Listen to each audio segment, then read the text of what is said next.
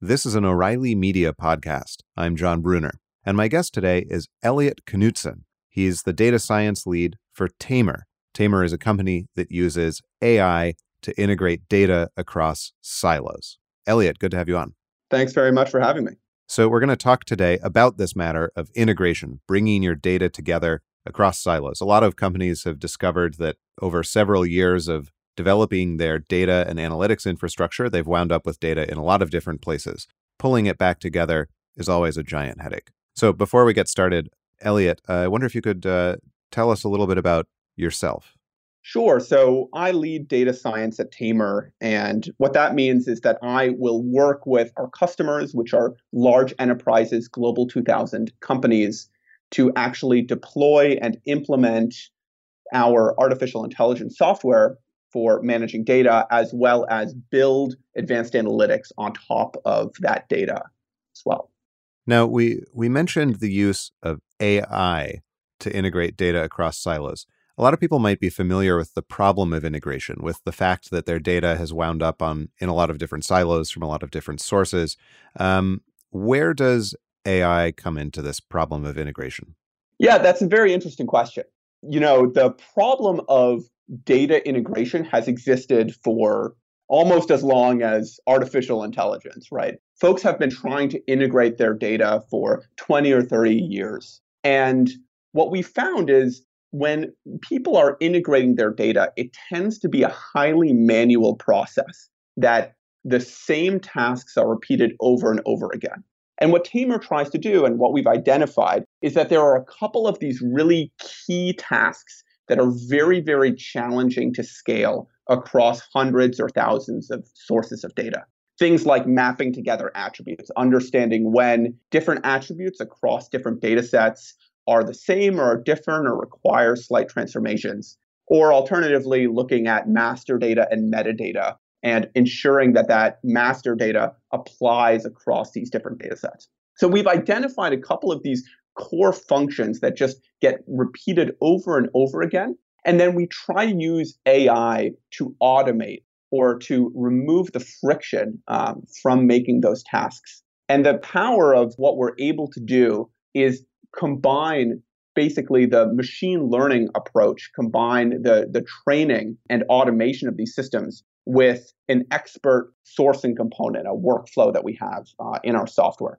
And and we call this uh, we call this paradigm uh, machine driven and human guided and we think it's really powerful. It's the ability to ask different subject matter experts often within our cust- uh, within our customers uh, what the right answer is and then use that to train the machine so that you can get more and more automation and remove more and more of the friction over time interesting so um, a lot of people are worried right now that uh, AI is kind of over promising its capabilities. In terms of what's possible right now, what's practical right now, what can data scientists and, and data managers expect from this approach to integration? So the, the over promising has certainly happened in, in many, many different areas of artificial intelligence. There's actually this professor, Andrew Ng, who used to be the chief scientist, chief data scientist at Baidu.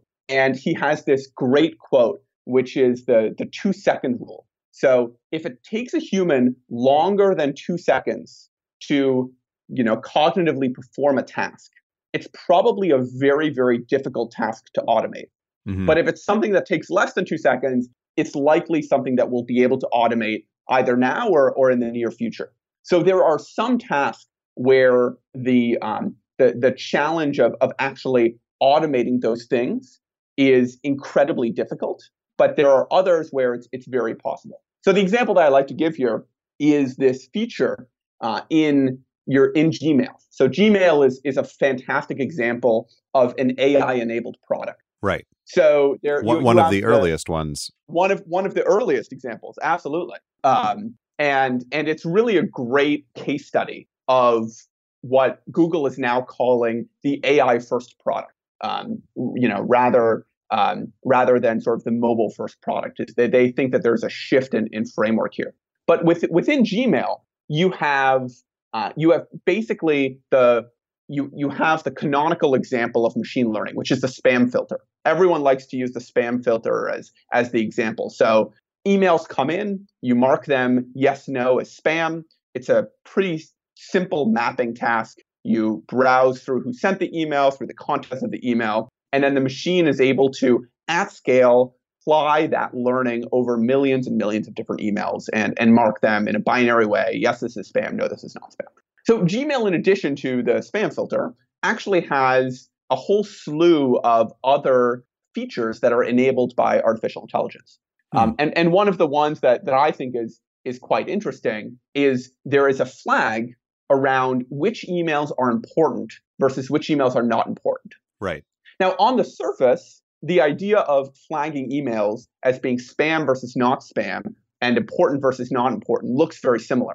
But if you think about you know what it takes for someone to figure out whether or not an email is actually important and actually deserving of their uh, of their attention that's usually something that at least for me it takes longer than two seconds right i need to actually go through i need to think about whether this is an email that i should be responding to at all right and it's unlikely that artificial intelligence is in any near term going to be able to in a you know in a in a very high precision way say that an email is important versus not important. Mm-hmm. So what what Gmail has done is that this is just a recommendation. They've built a recommender uh, system versus spam, where almost you know immediately you can tell whether or not email is spam or not spam. And in those cases, they have very very high accuracy, and they're able to filter out those emails so that you don't even need to worry about it anymore. I don't look at my spam folder for now months at a time. Right, right. Yeah. So so that it's a sort of an example of where, you know, the the idea of some of these promises of AI uh, at the surface seem rather simple, but then when you get down into the weeds, it becomes a lot more complicated and actually automating uh, and automation in general, uh, I think is is farther away for many many different tasks than people think that it is today. Let, us begin with uh, with some examples. I wonder if you could talk about uh, actual cases that you've worked on where AI has been used to uh, to begin integrating data. Sure. So uh, so so a great example of, of integrating data is entity resolution. Mm-hmm. So the problem of entity resolution is looking across different data sets, identifying different entities. They can be legal entities like companies or people or products, and beginning to construct a graph and beginning to map and link all of these different records together. Now, historically, entity resolution has been a really, really challenging problem. It's, it's, it's usually something that's done in a rule based way with a tremendous number of heuristics. But it turns out that deciding that two companies are the same or two people are the same can be done in a highly automated way in most cases. So, so entity resolution is a great example of when we go and we talk to our customers and they are dealing with hundreds of systems, but an inability to sort of cross reference those systems intelligently. Uh, that's an area where there's re- really a lot of power in you know bringing automation to that task maybe the you know the the counter example to that is the example I gave at the beginning around attribute mapping, right? So mm-hmm. the ability to identify that two attributes actually refer to one another. Uh, and that at the surface, you know, um, seems relatively simple. But that problem is actually a much, much more complex problem and and lends itself much better to a recommendation system versus an automation system. So, what kinds of companies are you seeing uh, make use of this type of entity resolution and and you know more broadly AI in uh, integration? Sure. So, so one of our earliest customers was Thomson Reuters. Uh, Thomson Reuters is actually a data provider, right? They they sell data uh, to a number of institutions in the finance space for regulatory and legal and tax and accounting. And they actually have very, very high levels of accuracy and precision around their data that they've agreed to with uh, with their customers. Right, um, their proposition is that their data is more trusted than any other data in the marketplace. Right, and when when they started using Tamr, it was to basically cross reference all the different what they called content or data sets across their businesses so that whether one of their customers is looking at one you know content that they have around deals for instance deals that, that happen uh, m&a et cetera et cetera uh, that that thing can can accurately cross reference all the different legal actions that are coming out of their legal uh, their legal content. And where where Tamr was used was basically to to help them connect those disparate data sets in highly accurate ways.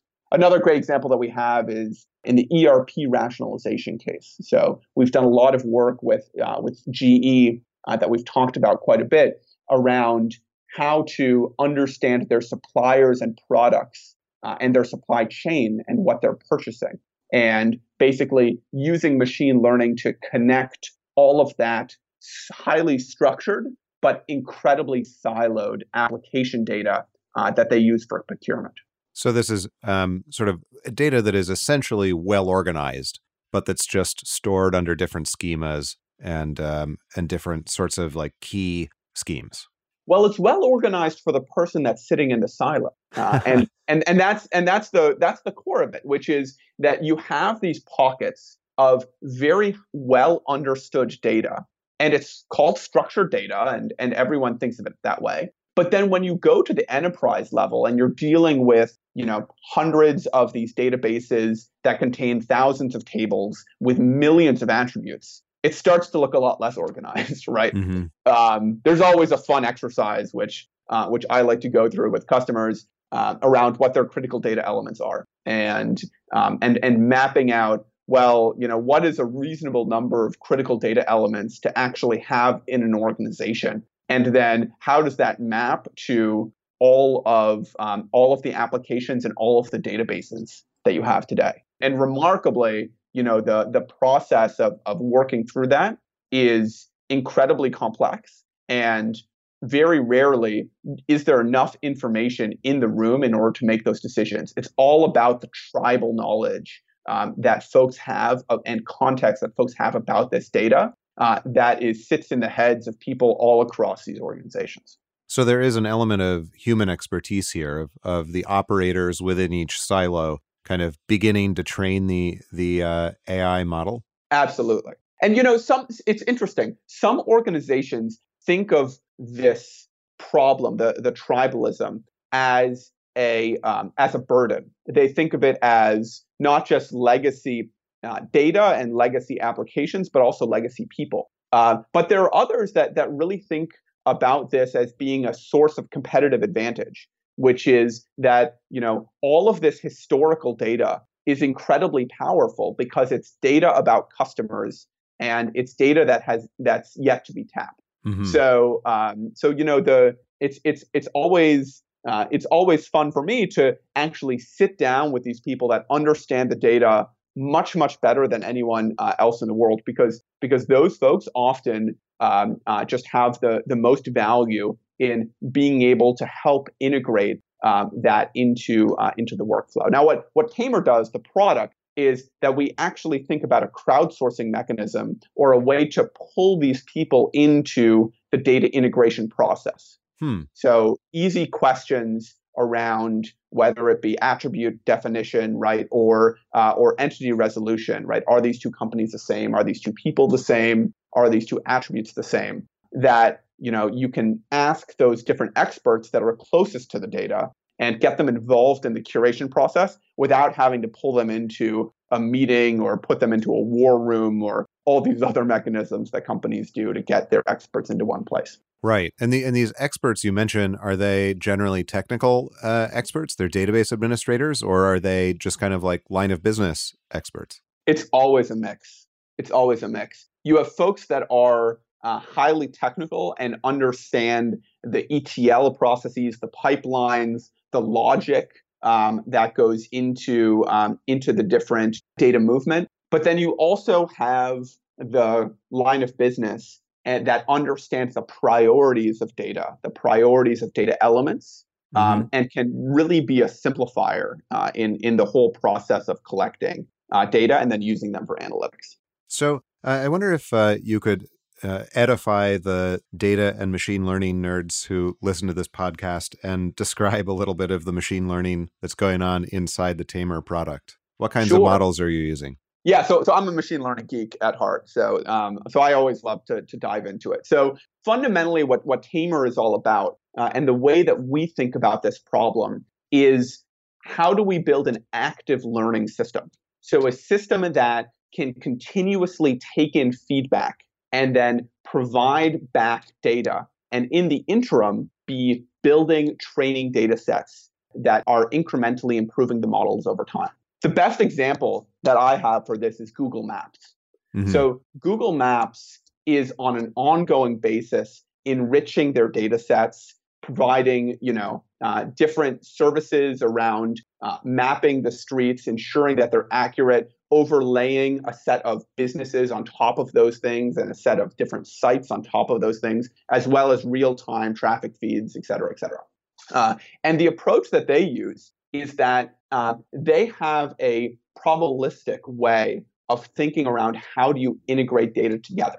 And in order to, to do that really effectively, you need to take this active learning approach of sample, doing intelligent sampling and asking the right questions to you know to folks over time and building training sets uh, over time and hmm. it's actually less important what the underlying algorithms are and it's more important around what is your workflow for collecting training data sampling data and then asking it to, to different folks whether it's in your organization or across across the organization and it all falls into the uh, the guise of, of active learning, which is hmm. basically how do you go from an unsupervised system, a system where you have no training data and no prior knowledge around what you're training on, to a fully supervised system where you have high levels of accuracy and you have really good understanding of your precision and recall. Um, and, and how do you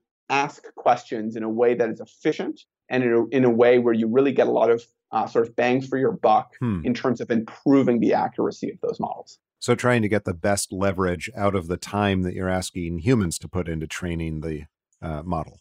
That's right. And there's a lot of buzz right now around, you know, these um, uh, these different algorithms that require tremendous amounts of training data.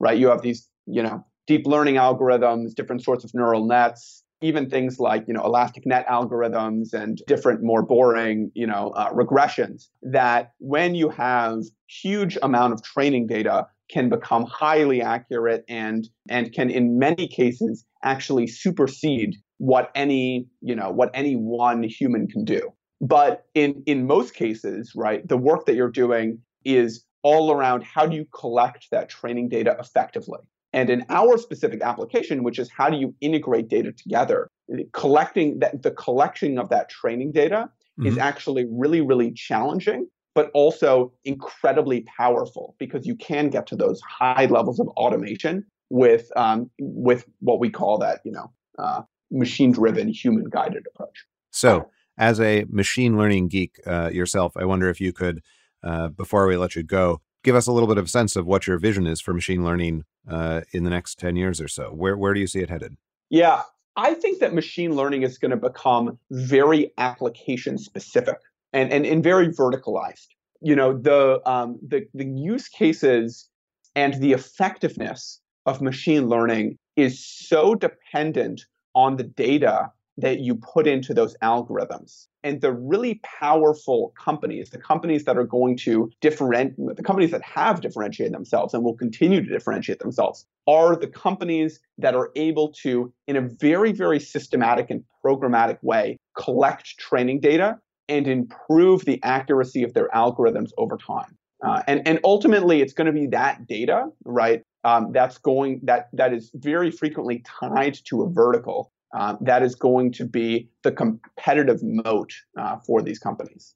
So there are a whole set of these companies. The most recent of these companies is a company called Merlon Intelligence, which is hmm. trying to take artificial intelligence and improve anti-money laundering, improve different financial regulatory um, uh, use cases, but collecting training data around very specific applications uh, and improving um, those applications, I think, is um, is going to be incredibly powerful. That is going to be a really interesting future uh, to to watch as it emerges.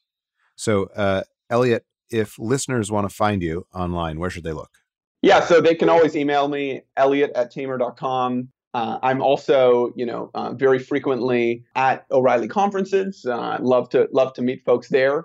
Um, and then I'm also on LinkedIn and on Twitter.